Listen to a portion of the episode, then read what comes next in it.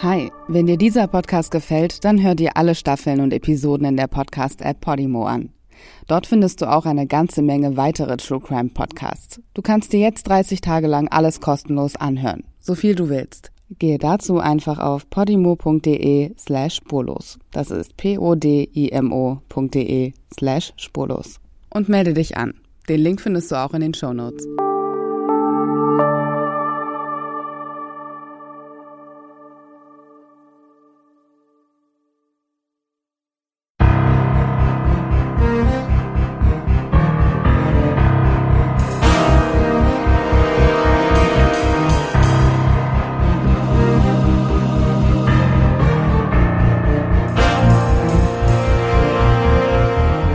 Zurück bei Spurlos Vermisst von Podimo. Ich bin Stefan Pergola und präsentiere euch auch diese brandneue Folge. Der Fall Philipp Christoph von Königsmark.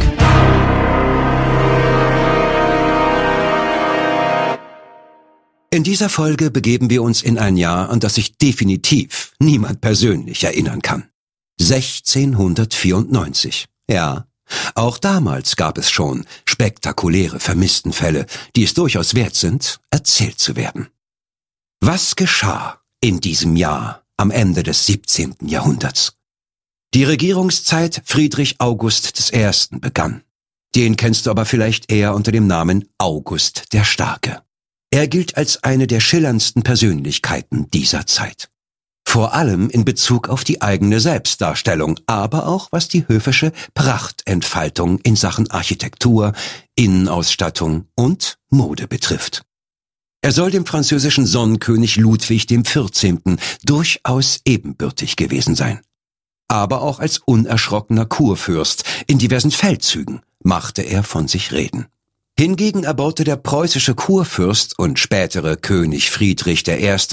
in Halle eine Universität. Für diese Lehranstalt bürgerte sich der Name Academia Fredericiana ein. Sie entwickelte sich zu einem Zentrum der frühen Aufklärung und zu einer der meistbesuchten Hochschulen Deutschlands. Übrigens wurde in diesem Jahr auch der französische Schriftsteller und Philosoph Voltaire geboren. In England wurde das Amt des Gouverneur der Bank of England ins Leben gerufen. Diese Position ist die höchste in der Bank of England. Übrigens ein Posten im öffentlichen Dienst, den es nach wie vor gibt. Der heute amtierende Gouverneur ist Andrew Bailey. Er trat seine achtjährige Amtszeit im März 2020 an. Aber zurück ins ausgehende 17. Jahrhundert. Kunstgeschichtlich befinden wir uns im Barockzeitalter um ganz genau zu sein, im sogenannten Hochbarock. Keine Sorge, ich beginne jetzt keinen Kunstgeschichtskurs. Kurz gesagt, ist diese Periode geprägt durch Verschmelzung der einzelnen Kunstgattungen wie Architektur, Skulptur und Malerei. Das Schloss von Versailles mit seinen Parks, Wasserspielen und Blumenrabatten ist ein tolles Beispiel dafür, wie all diese Einzelteile sich zu einem Gesamtkunstwerk zusammenfügen. In Architektur, Innendekoration und Mode wird alles bunt, prachtvoll und vielfältig. Der eine oder andere Hipster könnte sich heute ein paar lustige und interessante Anregungen aus dieser Zeit holen. In der Malerei wird der Stil geprägt von kontraststarken Farben und der Betonung von Licht und Schatten. Mit perspektivischer Verkürzung erreichte man eine außerordentliche Tiefenwirkung. Musikalisch befinden wir uns zu Lebzeiten von Antonio Vivaldi, aber auch Johann Sebastian Bachs, obwohl dieser 1694 gerade mal neun Jahre alt ist. Diese Zeit war auch musikalisch ziemlich spannend. Wie auch in anderen Kunstbereichen wurde viel Neues ausprobiert. Nicht mehr nur althergebrachtes, ruhiges, sondern spannungsvolle Gegensätze der Tonarten und Stimmen kamen zum Ausdruck. Für die Musikliebhaber unter euch, es entstand eine völlig neue Art des Hörens. So wurden in der Notenschrift zum Beispiel oftmals nur noch die untere und die obere Stimme notiert, also Bass und Diskant, während die ganzen Mittelstimmen zum Improvisieren dienten. Diese Art nennt man bis heute Generalbassspiel. Aber als Johann Sebastian Bach dann etwas älter wurde, hat er ohnehin die halbe Musikwelt revolutioniert und auch das Generalbassspiel wieder über den Haufen geworfen. Entschuldige diesen kleinen kunstgeschichtlichen Exkurs, aber ich glaube, dass du dich so vielleicht noch besser in die nun folgende Geschichte hineinversetzen kannst.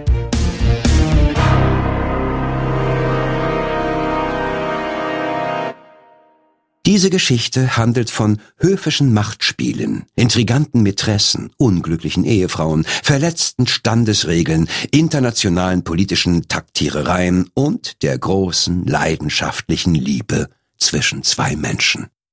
Graf Philipp Christoph von Königsmark ist 23 Jahre alt, als er 1688 als Oberst der Leibgarde in den Dienst von Herzog Ernst August von Hannover eintritt. Er stammt aus einem alten märkischen Adelsgeschlecht, das es im Dreißigjährigen Krieg nicht nur zu Ruhm, sondern auch zu außerordentlichem Reichtum gebracht hat. Der junge Mann kann eine standesgemäße Ausbildung vorweisen. Nach der üblichen ausgedehnten Bildungsreise durch Mitteleuropa, auch Kavalierstour genannt, studiert er ein bisschen im renommierten Oxford und absolviert dann erfolgreich die Offizierslaufbahn, wie es sich für einen Adligen aus gutem und reichem Hause dieser Epoche gehört. Im schönen Venedig lernt Philipp den Kurprinzen August von Sachsen kennen, besser bekannt als August der Starke. August und Philipp freunden sich an, und der junge Graf von Königsmark begleitet den sächsischen Kurprinzen nach Dresden. Dort bleibt er eine Weile, bis er reich erbt. Er zieht nach Hannover, richtet sich prachtvoll ein und lässt es sich rundum gut gehen. Nur als Beispiel. 29 Diener sorgen sich um das Wohl des jungen Herrn und über 50 eigene Rösser stehen dem leidenschaftlichen und wohl auch sehr guten Reitersmann in seinen Stallungen zur Auswahl. Philipp Christoph von Königsmark ist jung, reich, gut aussehend, im Sattel wie auch am Spieltisch bewandert und mit einem tadellosen Familienstammbaum gesegnet. Kurz, Philipp Christoph von Königsmark ist das, was im Barock einen Mann von Welt ausmacht.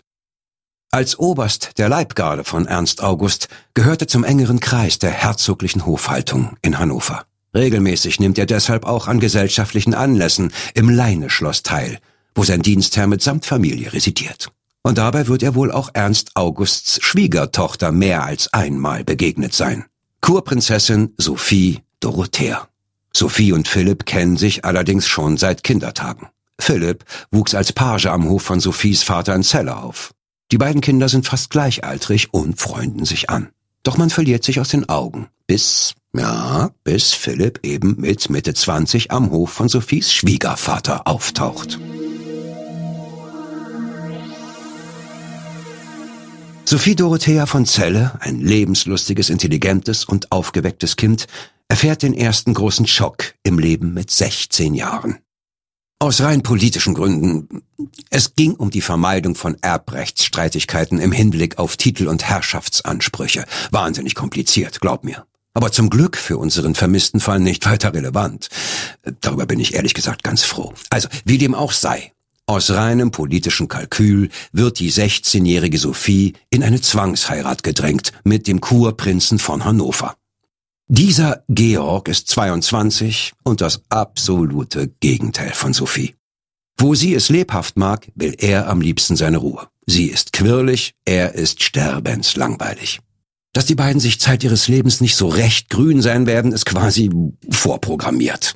Aber, und da kann die kleine Sophie noch so sehr zetern und bittere Tränen vergießen, an der Heirat mit dem drögen Georg führt kein Weg vorbei. Doch auch der ist wenig begeistert. Georg kann sich für seine Braut genauso wenig erwärmen. Seine eigene Mutter soll bemerkt haben, die Heirat interessiert ihn wenig, aber zehntausend Taler haben ihn überzeugt, wie sie auch wohl jeden anderen überzeugt hätten. Ja, und leider, leider entpuppt sich auch der herzogliche Hof von Hannover als genauso langweilig wie Sophies Ehemann. Da kommt das Aufwärmen einer alten Kinderfreundschaft doch wie gerufen. Sophie und Philipp verstehen sich auch als junge Erwachsene ausgesprochen gut. Und schnell funkt es zwischen den beiden. Im Sommer 1690 wagt es der draufgängerische Kavalier der Schwiegertochter seines Dienstherrn, den ersten charmanten Brief zu schreiben. Es steht mit mir gegenwärtig zum Äußersten, und ich weiß kein anderes Mittel, mich zu retten, als ein Wort von ihrer unvergleichlichen Hand. Ob Sophie bereits auf diesen ersten Brief Philipps antwortet, wissen wir nicht. Aber im Laufe von vier Jahren wird der Briefwechsel zwischen den beiden auf über 600 Liebesbriefe anwachsen. 600 in vier Jahren. Das heißt, mindestens jeden dritten Tag einen. Im Zeitalter von Textnachrichten und Chatforen ist das vielleicht kein Problem, aber diese beiden haben keine Smartphones. Da ist nichts mit ein paar Tasten drücken und hier und da noch ein Emoji dazu, auf Senden klicken und fertig. Nee, die greifen noch zu Papier und Tinte. Ja, ja, ich sag's nochmal, zu Papier und Tinte. Und das darfst du nicht vergessen. Sie müssen sich in aller Heimlichkeit schreiben. Sophie ist immerhin die Ehefrau des Prinzen. Philipp ist nur ein Soldat und steht im Rang sehr weit unter ihr. Ihr Briefwechsel ist für beide mit großer Gefahr verbunden. Sie lassen ihn über Deckadressen laufen, denken sich eine Verschlüsselung aus und benutzen Codeworte. Denn der Inhalt kann die beiden Kopf und Kragen kosten oder sie zumindest ins Gefängnis bringen. Und du kannst davon ausgehen, dass bei dem eher ereignislosen Alltag im Leine-Schloss zu Hannover Klatsch und Tratsch zum bevorzugten Zeitvertreib der Höflinge gehört. Es passiert ja sonst nichts. Hm? Gerüchte über eine außereheliche Affäre der Kronprinzessin Sophie Dorothea, na, die flüstert man sich doch mit dem größten Vergnügen zu.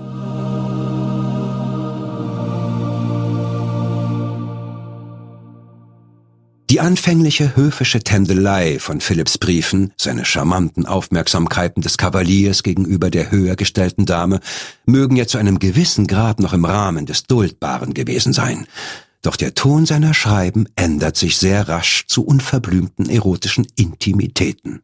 Verabschiedete er sich anfangs mit einem wohlerzogenen Ihr ergebenster Diener, so wird im Verlauf von Monaten daraus in Worte gefasste Leidenschaft. Welches Entzücken habe ich in ihren Armen erlebt. Mein Gott, was für eine Nacht habe ich verbracht. Die nun wirklich keinen Zweifel mehr daran lässt, dass Sophie ihren Galan weitaus mehr zum Kusse dargeboten hat als die Hand. Wenn das rauskommt, sind sie beide geliefert. Sie sind sich dieser Gefahr sehr wohl bewusst. Und wenn die verheiratete Prinzessin ihrem heimlichen Liebhaber schreibt, Ich kenne ein Gefängnis, das euren Gefangenen mit großer Ungeduld erwartet, dann schwingt neben der erotischen Komponente auch diese drohende Gefahr mit. Doch die Liebe zwischen Sophie und Philipp ist größer als ihre Angst. Um sich zu sehen, gehen sie jedes Risiko ein und mag es noch so wahnwitzig sein. Zum Beispiel im Sommer 1693. Sophie ist gezwungen, mit der höfischen Jagdgesellschaft vorübergehend in die Nähe von Limburg zu übersiedeln. Ihr Mann Georg ist derzeit mit militärischen Angelegenheiten anderswo beschäftigt. Das Liebespaar nutzt die Gelegenheit für ein hochriskantes Tete-a-Tete. Es verabredet sich mit Hilfe eines Billets, das in unsichtbarer Tinte geschrieben wurde. Am vereinbarten Abend gegen elf wartet Philipp zwischen dem Jagdschloss und den Stallungen. Er pfeift die vereinbarte Erkennungsmelodie und verbringt die nächsten 24 Stunden in Sophies Armen. Als Philipp in der nächsten Nacht genauso unbemerkt aus dem Jagdschloss verschwinden will, wie er gekommen ist, überrascht ihn eine Kammerfrau, die leider nicht in die Pläne des Paares eingeweiht war.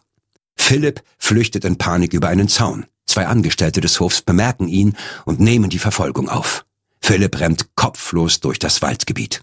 Er wird zwar nicht geschnappt, aber er verläuft sich in der Dunkelheit und findet erst im Morgengrauen sein Pferd wieder. Im gestreckten Galopp entkommt er. Zurück in Hannover schlürft er einen ganzen Eimer Wasser leer, um sich nach den Anstrengungen der Liebesnacht und der Flucht zu erfrischen. Im nächsten Brief erzählt er Sophie kopfschüttelnd. Das Ganze erscheint wie ein Roman, und niemand würde es glauben, wenn man es erzählte.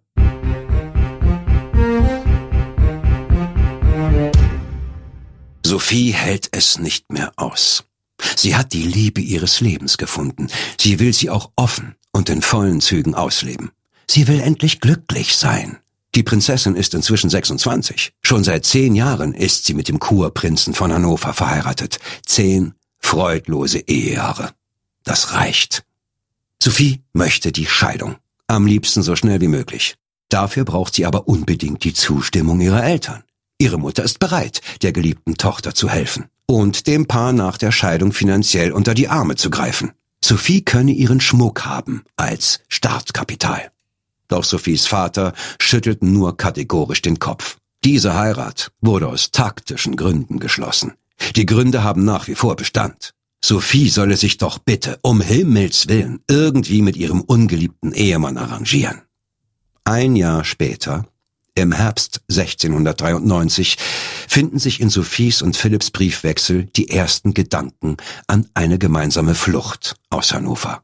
Auch hier ist Sophie die treibende Kraft. Philipp dagegen hofft immer noch auf eine reguläre Ehescheidung seiner Geliebten. Er kümmert sich inzwischen um einen neuen Job außerhalb des Machtbereichs von Sophies Ehemann. Dabei helfen wird ihm sein alter Freund, August von Sachsen. Im Sommer 1694, Sophie ist inzwischen 28, Philipp 29, hat Philipp einen neuen Arbeitsvertrag in der Tasche. Als Generalmajor der Kavallerie wird er in den Dienst des sächsischen Hofes unter August dem Starken eintreten. Er kann anfangen, wann immer er will. Sophie versucht jetzt erneut, ihren Eltern die Einwilligung für eine Scheidung ihrer Ehe mit Georg von Hannover abzuringen. Erneut vergebens. Also schmieden die beiden Liebenden nun sehr konkrete Fluchtpläne.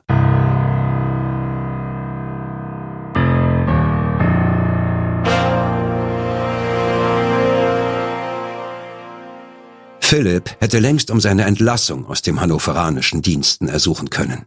Stattdessen willigt er ein, an Georgs Sommerfeldzug am Rhein teilzunehmen. Er gibt seinen Leuten Anweisung, sich für Anfang Juli Marsch bereit zu halten. Wahrscheinlich hat er vor, Sophie als Teil seines Trosses aus Hannover herauszuschmuggeln und sich dann mit ihr nach Sachsen abzusetzen. Sophie täuscht zeitgleich Unwohlsein und Krankheit vor. Sie müsse deshalb leider das Bett hüten. Dadurch entzieht sich die Kurprinzessin dem höfischen Alltag im Leineschloss zu Hannover.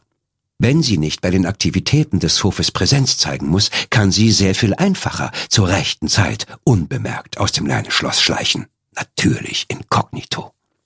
Vorher wollen und müssen sich die beiden Liebenden noch einmal heimlich in Sophies Gemächern sehen. Die letzten verbrieften Nachrichten, die wir von Graf Philipp Christoph zu Königsmark haben, stammen von seinen Bediensteten. In der Nacht vom 11. auf den 12. Juli 1694 weist er sie an, sich schlafen zu legen. Dann geht er in leichter ziviler Straßenkleidung zum Leineschloss, also ohne militärische Uniform, ohne rüschige Hoftracht und ohne Waffen. Der ein oder andere Bürger der Stadt erinnert sich später daran, ihn an diesem Abend gesehen zu haben, aber das wird auch sein letzter Gang durch Hannover gewesen sein. Philipp kommt bei Sophie im Leineschloss an. Das Paar weiß es nicht, aber das werden ihre letzten gemeinsamen Stunden sein. Ihr Abschiedskuss kurz vor Mitternacht wird ihr letzter im Leben sein. Ein letztes Mal hört Philipp Sophies Schlafzimmertür ins Schloss fallen. Dann verschwindet er spurlos. Seitdem ist Philipp Christoph von Königsmark wie vom Erdboden verschluckt. Hm, was war geschehen? Fakt ist, die Fluchtpläne von Sophie und Philipp sind publik geworden. Irgendjemand hat davon Wind bekommen und das Paar an Sophies Ehemann oder ihren Schwiegervater verraten. Und höchstwahrscheinlich steckt eine Frau dahinter.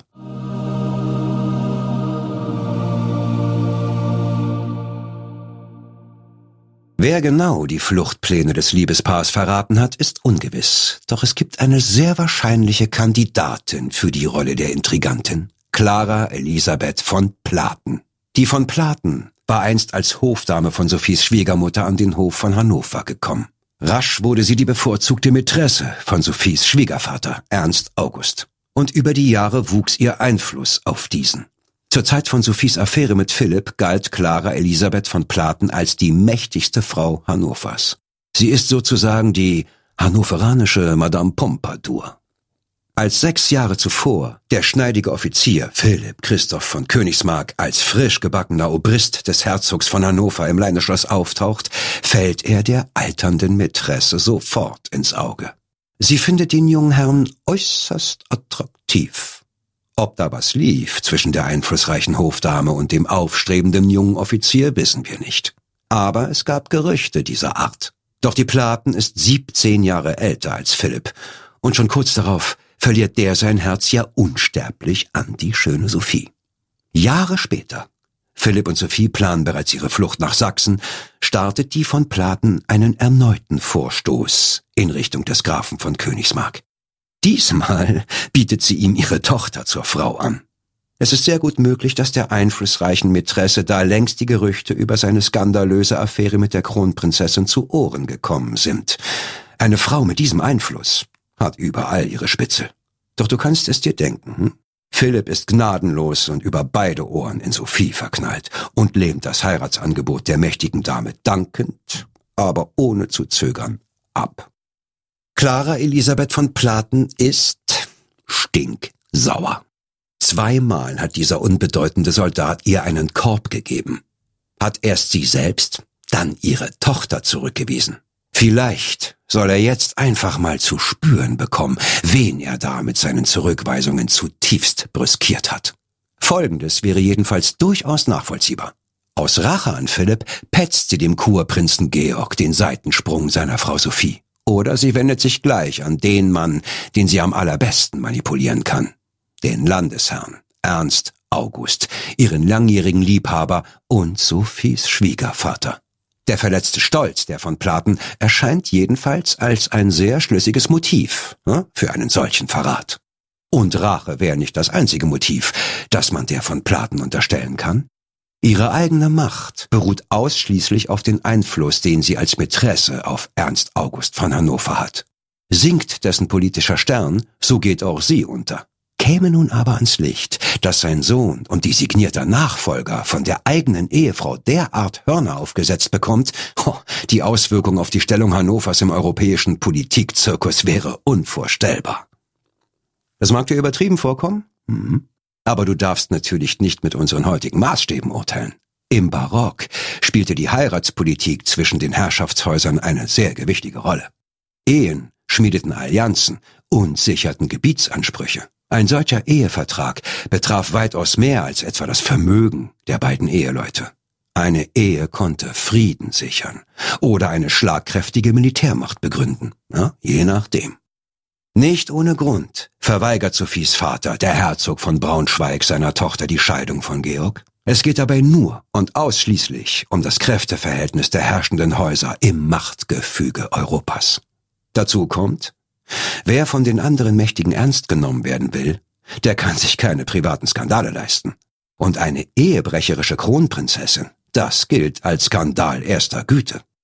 Wenn der männliche Herrscher sich eine oder auch mehrere Mätressen nebenher leistet, okay. Solange er das dezent betreibt, kein Problem. Aber eine verheiratete Adlige, die sich mehr gönnt als schwärmerische Verehrer, die ihr aus gebührendem Abstand in platonischer Liebe parfümierte Billets schicken? Nein, das kann nicht geduldet werden. Denn das würde ja darauf hinweisen, dass sie ihrem eigentlichen Ehemann ungestraft auf der Nase herumtanzt. Und wer sich von seiner Frau auf der Nase herumtanzen lässt, na, der kann ja wohl kaum Qualitäten als Staatenlenker aufweisen. Hm? Soweit zur Doppelmoral der barocken Adelsgesellschaft. Aber du siehst, die Mätresse Clara Elisabeth von Platen, die einflussreichste Frau Hannovers, hatte mehr als einen Grund, um eine erfolgreiche Flucht der verheirateten Kronprinzessin mit ihrem Liebhaber zu verhindern. Denn die Nachricht über eine solche Flucht hätte selbstverständlich in Windeseile in jedem einzelnen Herrschaftshaus Europas die Runde gemacht. Jeder hätte sich mit Hohn und Spott das Maul zerrissen über diesen Herzog von Hannover, der seine eigene Familie nicht im Griff hat. Gerade erst hat er mit Ach und Krach den politischen Aufstieg zum Kurgrafen errungen, aber sein Status wackelt noch bedenklich. Und wäre Sophies Affäre mit Philipp ausgerechnet jetzt bekannt geworden, hm, wer weiß, wie schnell der Kurgrafentitel wieder perdu gewesen wäre. Die Königsmark-Affäre, wie sie im Nachhinein genannt wurde, musste dringend und unauffällig vertuscht werden.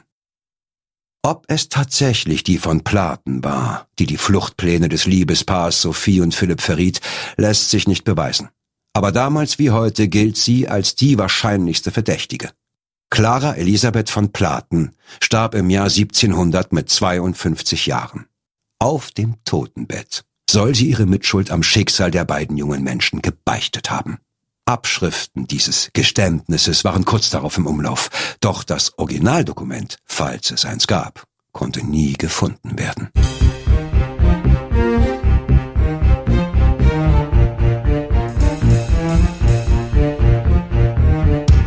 Doch zurück ins Jahr 1694.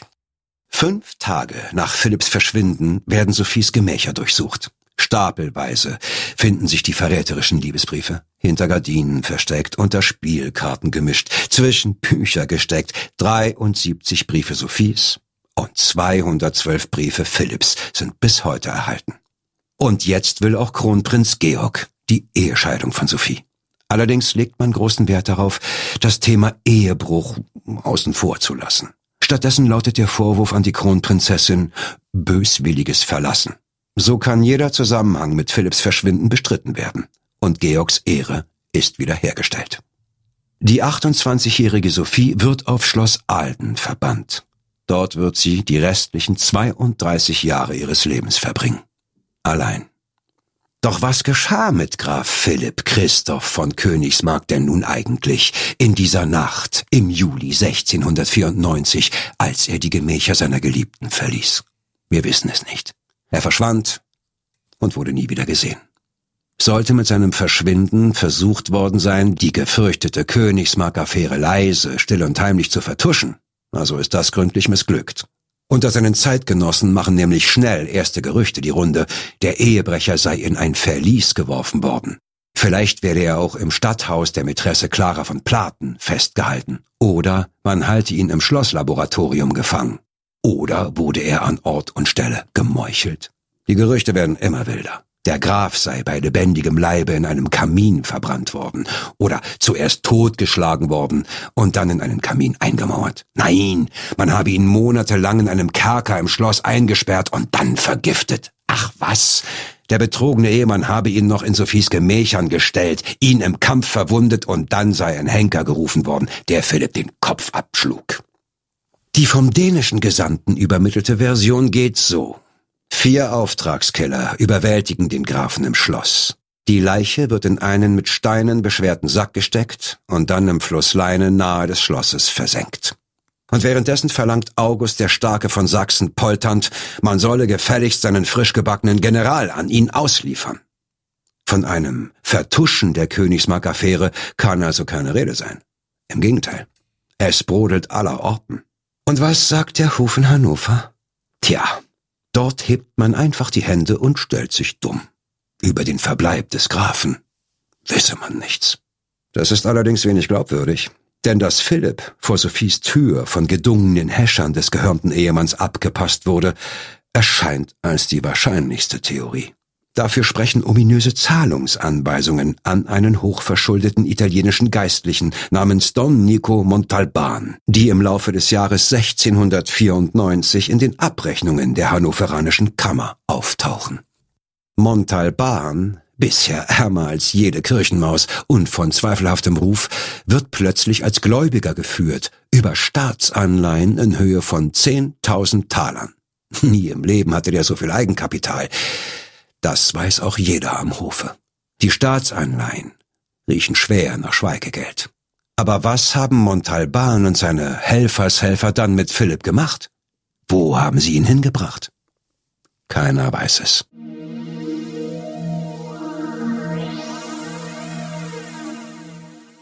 Philipps Leiche wurde nie gefunden. Dabei gab es in den letzten drei Jahrhunderten immer wieder die Vermutung, jetzt habe man endlich seine Überreste entdeckt. Bereits im 18. Jahrhundert findet man bei Renovierungsarbeiten im Leineschloss ein Skelett, eingemauert hinter der Holztäfelung in einem geheimen Gemach. Das könnte doch Philipp sein. Dann, während des Zweiten Weltkriegs, stößt man beim Ausheben einer Grube in der Nähe des Schlosses gleich auf mehrere Skelette. Eines davon ist gewiss Philipp. 1949 ist man sich ganz sicher. Im Keller der Schlossruine findet man einen einzelnen Schädel, der aufwendig untersucht wird. Das muss doch jetzt aber Philipp sein. Der aktuell letzte Fund, den man mit Philipps Überresten in Verbindung bringt, erfolgt 2016. Grabungsarbeiten für einen Fahrstuhlschacht fördern unter dem Leineschloss mehrere Knochen zutage. Na, das wird er jetzt aber sein. Eine angebliche Blutsverwandte des Grafen stellt sogar Material für einen DNA-Abgleich zur Verfügung. Aber egal ob einzelne Knochen, Schädel oder ganze Skelette, Irgendwann stellte sich bei jedem dieser Funde heraus, nein, wen auch immer man da gefunden hat, Sophies unglücklicher Liebhaber war es nicht. Darum gilt seit über 325 Jahren. Am 11. Juli 1694 verschwindet der damals 29-jährige Graf Philipp Christoph von Königsmark und ist seitdem spurlos vermisst.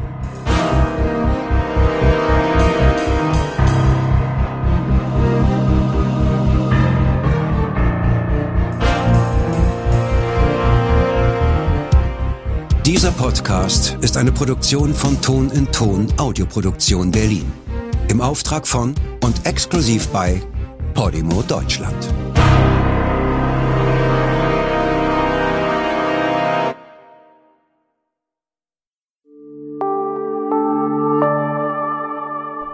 Hi, wenn dir dieser Podcast gefällt, dann hör dir alle Staffeln und Episoden in der Podcast-App Podimo an. Dort findest du auch eine ganze Menge weitere True Crime Podcasts. Du kannst dir jetzt 30 Tage lang alles kostenlos anhören, so viel du willst. Gehe dazu einfach auf podimo.de slash spurlos. Das ist p-o-d-i-m-o.de slash spurlos. Und melde dich an. Den Link findest du auch in den Show Notes.